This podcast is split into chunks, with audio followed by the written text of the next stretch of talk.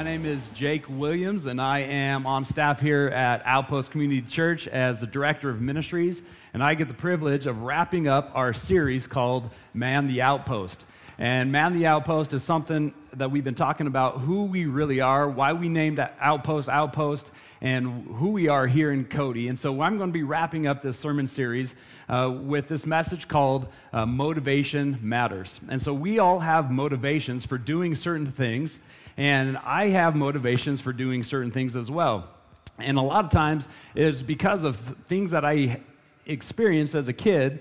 Uh, that's the motivation why I do things now. So um, I, some of my motivation are based upon being competitive. I love competition. I had two older brothers, so there was always that natural competition, right, with those guys. And then I also played a lot of sports. And so one of the sports I played was basketball. And at the end of my JV year, we had a basketball celebration wrap up, and we went to a place called Gertie's Pizza. And we were just going to have a pizza party. We're going to head to the movies after, and it was all great. But because my competitiveness, right, kicked in, this, this place would bring around pizzas. Gertie's Pizza would bring around pizzas, and you just raise your hand, and they would come and give you a slice. And so we decided, hey, let's make a competition out of it, right? That's what natural teenage boys do. You make competitions out of anything. And so I said, hey, let's make a, a competition, see who can eat the most. And everyone was like, yeah, we're in, we're in. So it, it, it gets going. And a couple guys drop off at four or five pieces, and I'm like, man, you sissies, let's go, let's keep going. So we keep going, and uh, I'm looking around going, who is the guy that is going to win this thing? And naturally, there's one dude who probably should win. He's like 230, he outweighed me by like 80 pounds, but I said, you know what, I think I got this. And so everyone was like, hey, this guy, his name was Reggie Jarvis, he's going to win. And I was like, nah, deep down, I knew, I've got this. But I was, I was like, we'll see what happens. And so we get going. And the rest of the team drops out by 10 pieces. And so now it's just him and I. And we're at the point where we're pretty stuffed. And, uh, but we just keep going 11, 12, 13. Now we're like locked on, right? We're making eye contact. We're both getting like the meat sweats. And we're going, okay, who's going to drop first? And so Reggie throws another one on his plate. I throw another one. We get to 16 and he throws in the towel. And I was like, dude, I'm done.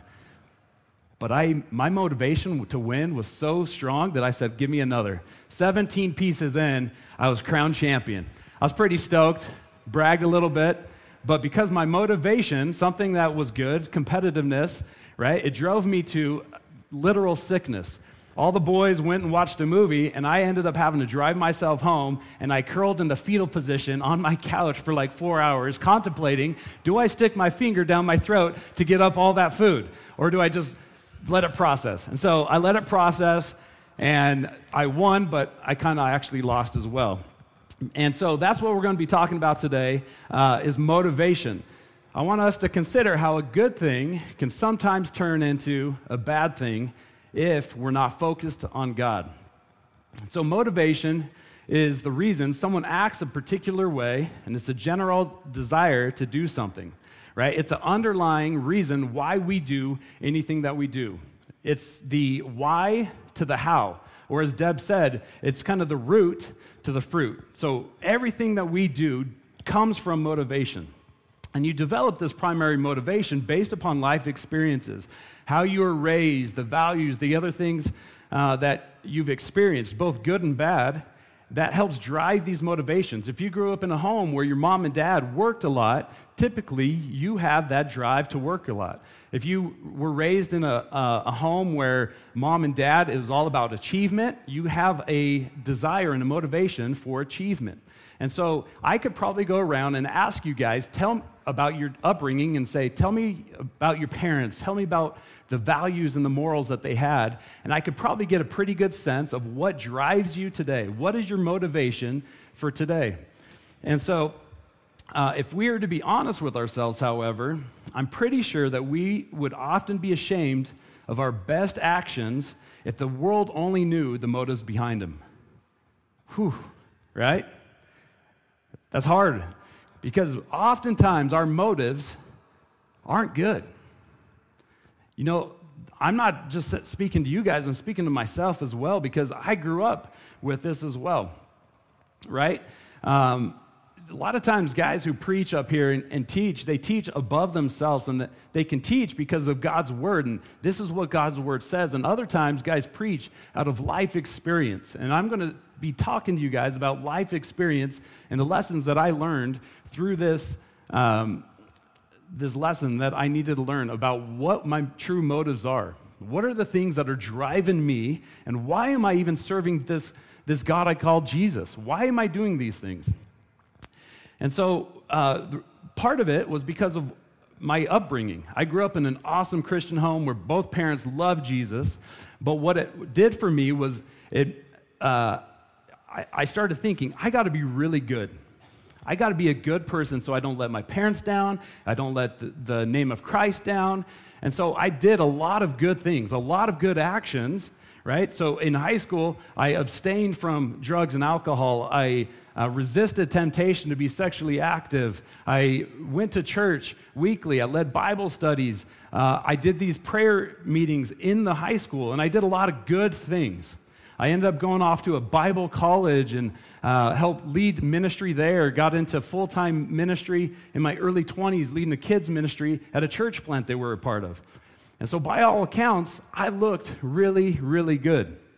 I got the nickname for my brothers, Golden Boy, right? I think they're a little jealous, but they called me Golden Boy to my mom all the time. And it was because my parents never had to worry about what I did because I was a good kid.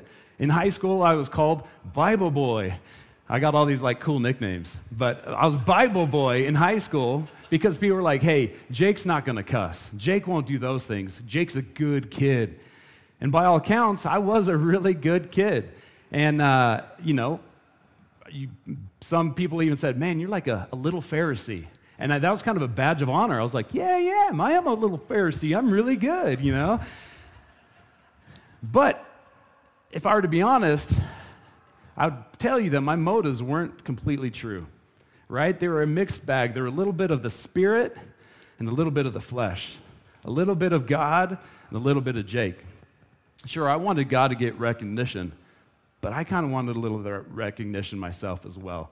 I wanted to point people to Jesus, but man, I wanted them to see me as I pointed them to Jesus. And so my motives weren't, weren't completely pure and noble.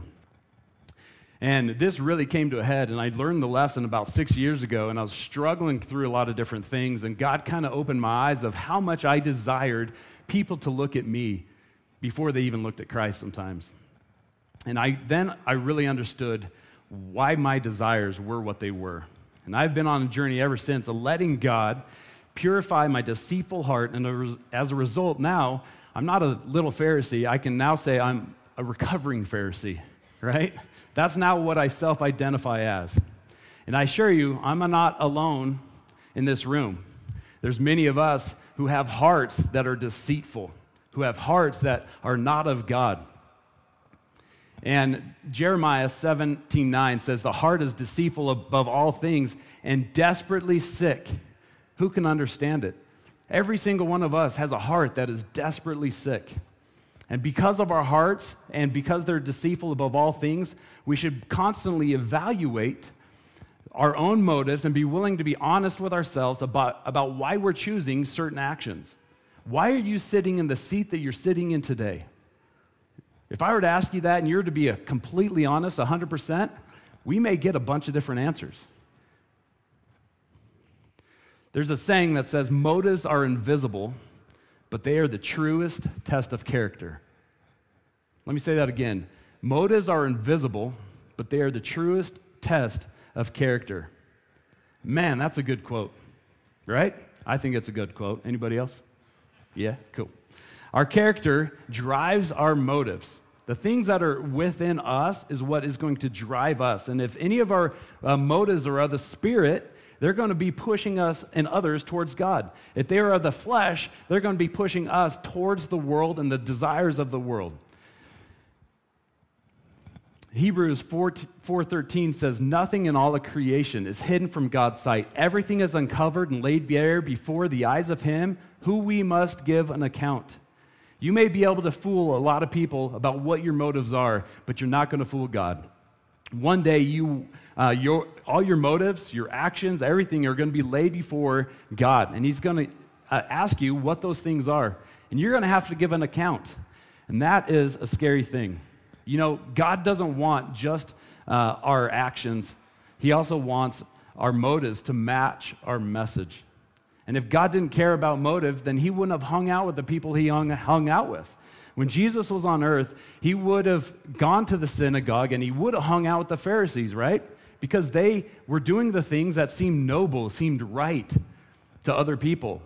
They looked the part, they sounded the part, right? They seemed like they were doing the good things, but Jesus didn't hang out with them. In fact, he, he actually decided not to hang out with them at all. And he said to these guys that you are a bunch of hypocrites. You are dead on the inside. You're whitewashed tombs. On the outside, you look really good, but on the inside, you are dead bones. There's nothing living inside of there. They looked apart, but he saw to the depths of their heart. Proverbs 16:2 says, All a person's ways seem pure to them, but motives, they're weighed by the Lord. So, what are your driving motivations? Why are you here? Why do you serve Jesus? That's the question I want to ask. And we're going to be opening our Bibles, turning to 2 Corinthians 5. So, if you guys want to turn there, you guys can follow along. But from looking at Scripture, particularly this passage, I've de- identified five legitimate biblical motivations of why we should follow Christ and obey Him. Then we'll look at five illegitimate motivations of why we follow ourselves, and we may claim that as following Christ. So, the first five we're going to be looking at legitimate biblical motivations are fear, love, duty, others, and eternity. And we can find all these in this passage. So let's turn to 2 Corinthians 5 and read this chapter here. For we know that if the tent that is our earthly home is destroyed, we have a building from God, a house not made with hands, eternal in the heavens. For in this tent we groan, longing to put on our heavenly dwelling, if indeed putting on, we may not be found naked. For while we still in this tent, we groan, being burdened, not that we would be unclothed, but that we would be further clothed, so that what is mortal may be swallowed up by life. He who has prepared us for this very thing is God, who has given us the Spirit as a guarantee. So we are always of good courage.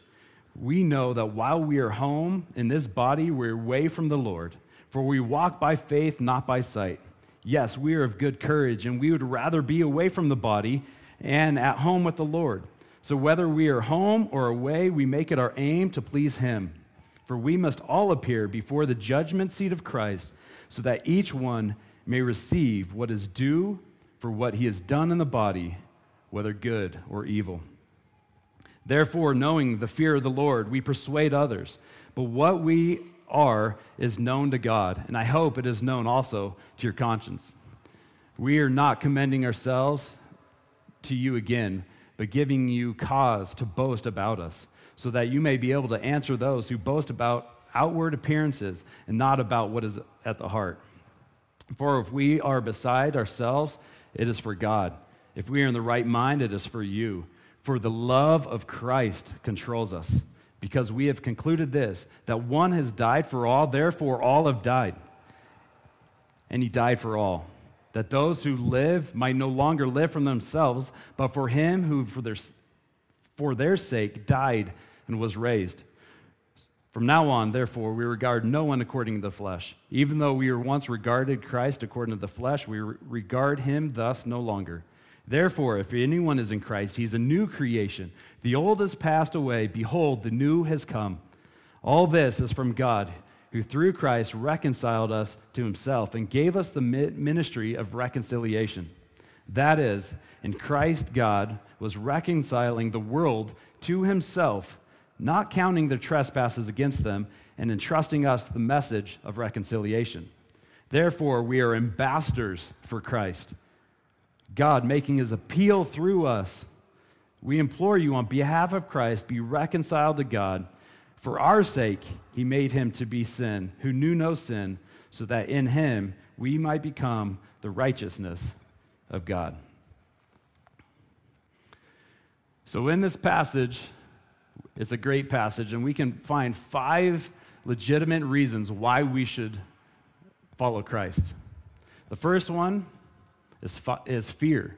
And I know some of you guys might be like, wait, we, we serve Christ out of fear?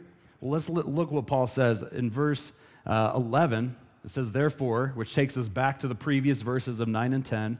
And it says, and Paul notes that he wants to be pleasing to the Lord. And why? Because in verse 10, he says, We must all stand before the judgment seat of Christ and give an account. It'll be a place of reckoning where we must tell our Lord how we lived and what he gave us and what we did with that gift the time, the resources, the, the knowledge, the love, all those things that he gave us, we'll have to give an account for. 1 Corinthians 3:13 tells us that all of our works will become evident to God on that day, and the truth of our lives and the motives of our ministry will be revealed. Depending on what we built, that's what we'll receive as our due return. It says in this verse, 1 Corinthians 3:13, but on that judgment day, fire will reveal what kind of work each builder has done, and the fire will show if a person's work has any value.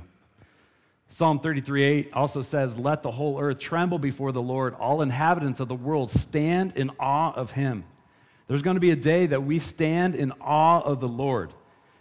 And we should be a little bit of afraid. And the fear here is a, not a fear of like, I'm, I'm super afraid of the punishment that God's going to give me, but man, we're standing before a powerful God, and He deserves all of what uh, is, that we can give to Him. The second point is love. We find that here in verse 14. We do what we do because of what he has done for us. The love that Jesus demonstrated on the, lo- on the cross compels us. And the word compel here is interesting that it's two things pushing against another thing that's in the center. So when it's like two forces being pushed and there's something in the center. And so you can think of, um, think of like an encampment, right? And when there's an army that encamps around another to besiege a city, they encamp and they try to force something out of that city. And so there's no way that city can leave because there's an army that is encamped around it. Or think of it this way, right? We're in, we're in farm country, we're in ranch country, right? And so we, we these cattle chutes, when you go to brand or you go to put uh, medication in these animals, these cows, these cows go through these things called a cattle chute, and they push in on both sides to make it so that animal can't do anything, and it's now controlled based upon the cattle chute. And so then the farmer can do whatever he needs to do to that animal. And so the word Paul uses to describe the love of Christ has gripped him. What Jesus has done on the cross and the knowledge uh, of what it cost Jesus compels him. It drives him, right? It drives him to live for Christ and not for himself. There's no motivation stronger than coming to the understanding that not only that someone loves you, but that they would also give their life up for you. And it has been said that Christ died our death so that we might live his life for him. Christ died our death for us that we might live his life for him. The third thing is the duty that God has given us, or calling. We do what we do because of what, has, what God has given us. Because we're new creations in Christ, because of what he did on the cross, we've been called to carry the mission of Jesus. Instead of pursuing our own goals, now we're going to be pursuing the goals of God. Instead of doing the things we want to do, we've given those up. We've laid those before the Lord, and we say, We're no longer going to do those. Now we're going to do what you asked us to do. And God asked us to be ministers of reconciliation. In verse 20, it says that uh, Paul goes on to tell us that we are now ambassadors for Christ. And when we think about uh, manning the outpost, we think about that. That's something that we've talked about on a regular basis that we want to be ambassadors for Christ here in Cody. So, an outpost is a place in which people go to midway before they can get safely home. And so, we are ambassadors for Christ because we, this is not our home. We've been entrusted with this message, and it's a simple message on, uh, on what this life is really about. It's not on uh, the message isn't about how to live a good life. It's not a message that will simply make us healthy or wealthy. It's not a message that helps us just get along with everybody else. It's a message that uh, frees people from the bondage of sin so that we can live a life with Christ. That's what it's at. So, this message is about saving souls. Souls from eternity uh, where they're going to be separated from God. We want to be those people. We want to be ambassadors for people here in Cody and the surrounding areas. We, we say, listen, God has given us a message of reconciliation, and we want to be able to help reconcile you to, the, to your God, the one who has saved you, has given his life for you. God is pleading with us, his ambassadors for the lost humanity, pleading with those outside of Christ so that they will have a relationship with him. The free gift of God is given to all. This is the call to ministry that every Christian receives whether or not you know it. As a result of being a new creation, you are an ambassador of Christ. If you said yes to Jesus, that is a title that you have. You can't say, ah, I, I don't really want that.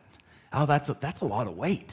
Ooh, uh, right? It is a lot of weight. But God has given it to you, and that is your title. We are ambassadors for Christ. 1 Thessalonians 2 4 says, Just as we have been approved by God to be entrusted with the gospel, so we speak not to please men, but to please God who tests our hearts. So that brings us to the next point. A legitimate reason is we do this for others, we do it for those who are far from Jesus. So God is calling each of us to see the lost around us, to see where they're headed, and this if they don't know Jesus, this is an eternity in hell, separated from their loving God. He's challenged us to wake up and do what Jesus created us to do and be evangelists that he created us to be. 2 Peter 3 9 says, The Lord is not wishing that any should perish, that but that all should reach repentance.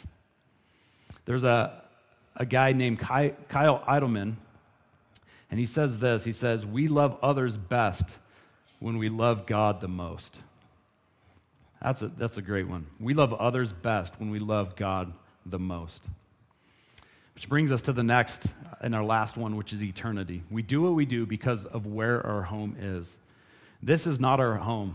We are foreigners here in this land. Our citizenship is not here on earth, it is in heaven. We long for our eternal home, but we are not yet there. We can only imagine what that's going to be like, right? Some of you guys are, long to be with Jesus, and I hope that we all long to be with Jesus, and one day we will be. So going back here uh, in verse 2, it says that uh, in this tent we groan, longing to put on our heavenly dwelling. And in verse it says, uh, encourages us to have courage while we are here on this earth, away from the Lord.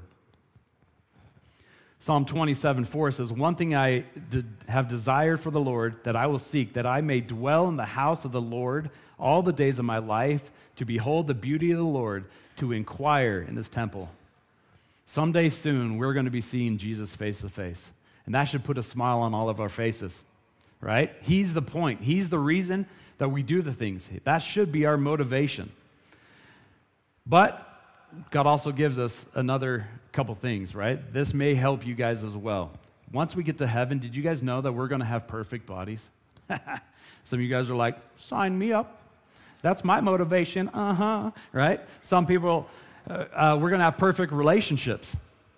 There's not going to be a lot of this uh, bickering and arguing, right? We're going to have per- perfect relationships. We're going to have a brand new world where the things that are broken here are going to be made new again. There's not going to be any darkness. Do you know that the Bible says that uh, God's radiance is going to be the light that, that lights heaven?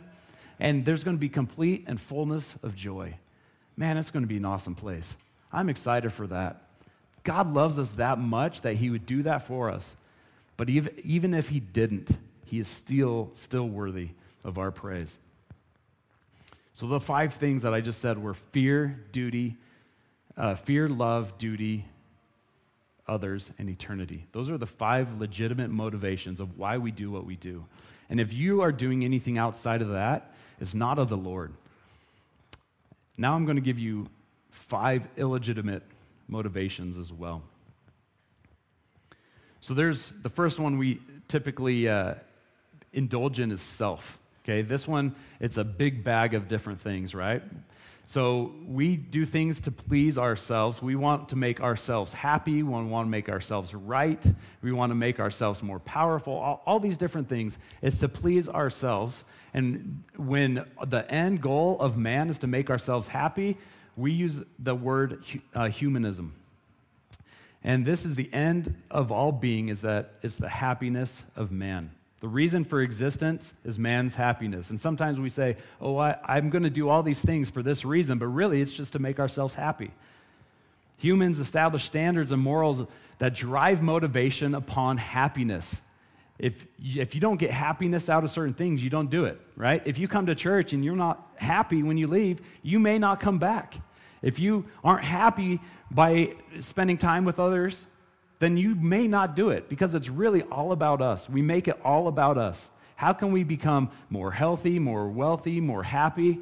And it becomes really this inward focus, right? And we even do that sometimes with our salvation. What can we get out of God? If I say yes to Jesus, then He's going to make it so that my life here on earth is a little bit better.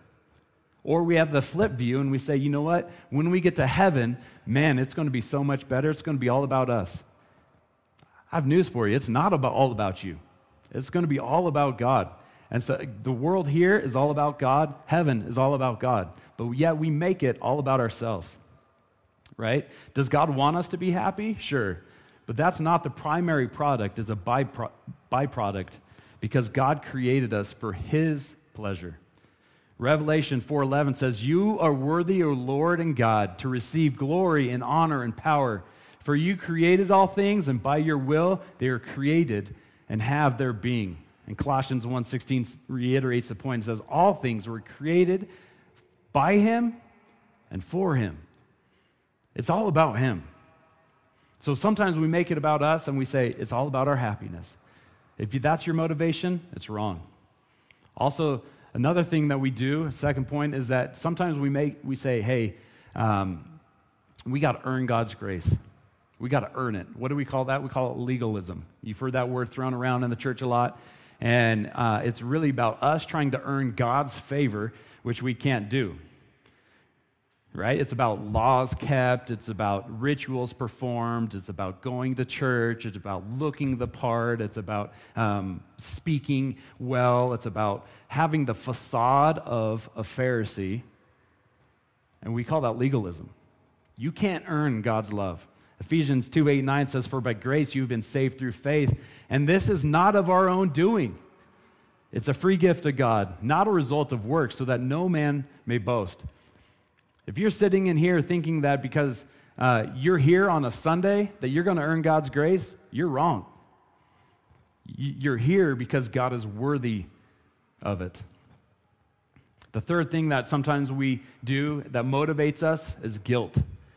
Sometimes there's shame and there's guilt of what you guys have done in the past. And you're like, man, I guess I got to go and do the things I need to do because of my past. I wasn't a really good person. So I am going to go and I'm going to do all these things. Right? And a failure to trust God to forgive sins may cause people to try to serve God in order to work off their guilt. Some of us have done some pretty horrible things in our life. Some of us have had pains caused to us, and some of us have caused pains to others. And we say, man, we're going to go to God, we're going to go to church, we're going to get in community groups, and we're just going to try to do these things to, uh, you know, serve God in order to work off this guilt. But this ignores God's promise of complete forgiveness to all who confess their sins. In 1 John 1 9, it says, If we confess our sins, he is faithful and just to forgive us our sins and cleanse us of all unrighteousness. So you can't do these things out of guilt. Another one is tradition. Why do you do them? Uh, that's just a, the way we've always done them, right? Well, why do you go to church? Well, I, I don't know. I've always done it this way. There's an experiment called it's the five monkey experiment. There's a researcher who uh, put five monkeys in a cage. He dangled some bananas above them and put a ladder to the, to the bananas. The first monkey goes up to the bananas and picks one off, and the researcher immediately douses the monkeys for five minutes with cold water. And they're now freaked out. Water stops, and then another monkey says, Hey, the, the, bananas are still up there. So he climbs the ladder, pulls up, off another banana, and guess what happens? Researcher douses them with cold water for five minutes. And then water stops. They kind of get their bearings again. But then something interesting happens. There's a monkey who wants the banana, and he's looking around, and so he goes to get another banana, but then the other monkeys attack him because they know what's going to happen. And so at what, that point, no monkeys now go to the bananas anymore. So then the researcher decides to pull one of the monkeys out, put a new monkey in, and that new monkey's going, guys, there's bananas. So he goes to climb up the ladder and he gets pummeled by the rest of the monkeys because they know that they're going to get doused with cold water. So then he does this again and removes another monkey, puts that one in. That monkey decides to do the same thing. And the first monkey that was replaced, he doesn't even know why he got pummeled, but he knows that if I go, anyone goes to those bananas, you're going to get pummeled. So that new monkey starts climbing, and that original monkey pummels him. And, and he doesn't even know why, but he's like, hey, I got pummeled for trying to get a banana, so therefore I'm going to do the same thing. The researcher does this, all the original monkeys are out, there's now five new monkeys, and they none of them go to get that banana, but they don't even know why. But they just continue to pummel each other if anyone tries, and they and they didn't even get wet, which is pretty interesting. And so my point being is sometimes we do things because uh, out of tradition. Why do we do them? Well, we don't know, but they did it, so I'm going to do it, right? Mom did it, so I'm going to do it. Grandparents did it, so I'm going to do it, right? Why, why do you wear nice clothes? To church? I don't know, because that's what we've always done. Why don't you wear hats in church? I don't know. That's what we've always done. Here at Outpost, there's a lot of hats in church. And that's something that's kind of like that grind a little bit. Like, you can't be a Christian and wear a hat in church, right? But we, we do. And there's people looking around going, mm hmm, you're not sanctified, bro. I see the hat, right? And, but that's something. But why? I don't know. It's because we don't wear hats in church right? And so there's a lot of different things that we do out of tradition. That is not a good motivator. And the last one is oh, I didn't know what to call this, so Addison helped me. We're, we're calling it the ought tos. I ought to, right? Easter rolls around and it's like, hey, what should we do? Well, we ought to go to church. Well, why? No, we oughta, right? We don't even know why. Christmas rolls around and those people come back and well, why are you here? Uh, I, I oughta, right? It's Christmas. That's what we do. And so you do things without even thinking about them. There's no reason behind them. And so we don't want Christianity to be about these things. We don't want Christianity to be about self and happiness. We don't want it to be about legalism or guilt or tradition or the ought tos. Christianity, Christianity is different. It's not about what we do that matters, it's about what's on the inside that matters. God's saving grace ignites in the heart of his children a radical shift of ambition and motivation, where once our thoughts, desires, and actions were motivated by us and personal happiness, now they're motivated by the kingdom of God. Where once ambitions were all about what we want, now it's what can we do to achieve the will of God? God wants our motives to match our message. So, wrapping up, I want you guys to fall in love with Jesus.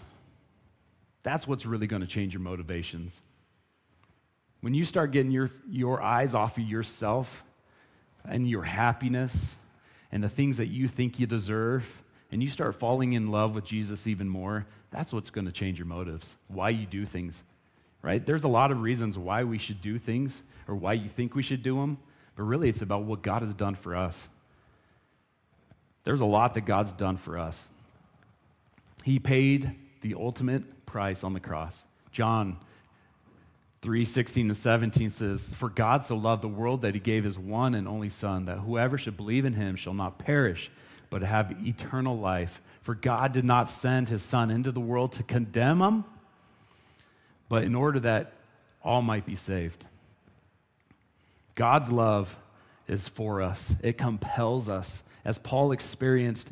It pressed in on all sides, and he couldn't even do anything outside of that.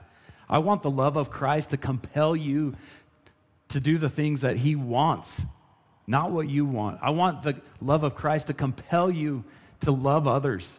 I want the love of Christ to compel you to serve Jesus because that's what's going to change things. Listen, there's a lot of people who need to know about the love of God, and we are called ambassadors to be that. I've never heard of a Christian being called a hypocrite for being too loving. Let's love. And you know why we love? Because 1 John 4:19 says we love because he first loved us. So let's love. I'm going to end with a couple questions for you guys that um, have just stirred my thought process this week. And it's just really thinking about the motivation for all of this. So here's a few questions I want you guys to think about and ponder. If no one ever knows what I'm doing, giving, sacrificing, serving, would I still do it? Listen, I struggled even writing this message this week because I thought, you know what? I wanted I want to write a message and I want people to go, "Man, that was really good." Right? I wanted a little bit of recognition to go to God and maybe a little bit to me too, right? And so I struggled with that. Even writing a, a message about motivation, I had to check my heart. What is my motivation for even giving a message like this? Another question is if there's no visible payoff for doing this, would I, would I even do it? Would I joyfully take a lesser position if God asked me to? God said, Hey, you know what? I want you to go serve with the kids. I want you to go clean the, clean the bathrooms. I want you to paint a hallway that no one will even know that you painted it. Would you do it? Am I doing this for the praise of others or how it makes me feel? If I had to suffer for continuing of what God has called me to do, would I do it? If others misunderstood me or criticized me, would I give up? If those whom I am serving show no gratitude, and in fact, maybe they even throw uh, vile things back at me, words that kind of hurt me, would I just throw in the towel? One that really got me was if eventually, when I get to heaven and God wasn't there, would I be satisfied? Would you be satisfied if you get to heaven and God's not there? Yeah, sure, you get the, all the pleasures of heaven, but you don't get the presence of God. Would you be satisfied? Or maybe this if you were never promised heaven, would you serve Christ? That one's tough. If we're never promised heaven, is God still worthy of our praise? Man, for me, I had to think about that. I had to check my heart. Would I worship Jesus knowing that I wouldn't ever spend eternity with him? But because everything was created for his pleasure, would I still do it? So I want you guys to be thinking about those things as uh, the team comes up. And I want you guys to uh, check your hearts. What are your motivations? Why are we going to sing this song? Why are we going to do these things? So let's pray. God, I just thank you. Lord, I thank you for what you've done on the cross. I thank you for your son, Jesus. I thank you that you loved us so that we could love you and love others. Lord, I pray that if there's anything that's within us that's not of you, I pray that you remove it. Lord, we know that one day we will stand before you, our Lord, our God, our Creator, and give an account. Lord, there's going to be fire that reveals the motives of our heart. And I pray, Lord, that our motives will be pure, they will be noble, they'll be of you. And God, if they're not, Lord, I pray that you change our heart. Lord, I pray that you do what you need to do in our lives so that our legitimate motivations will be to praise you, to serve you. Lord, help us with that today. We say these things in your name. Amen.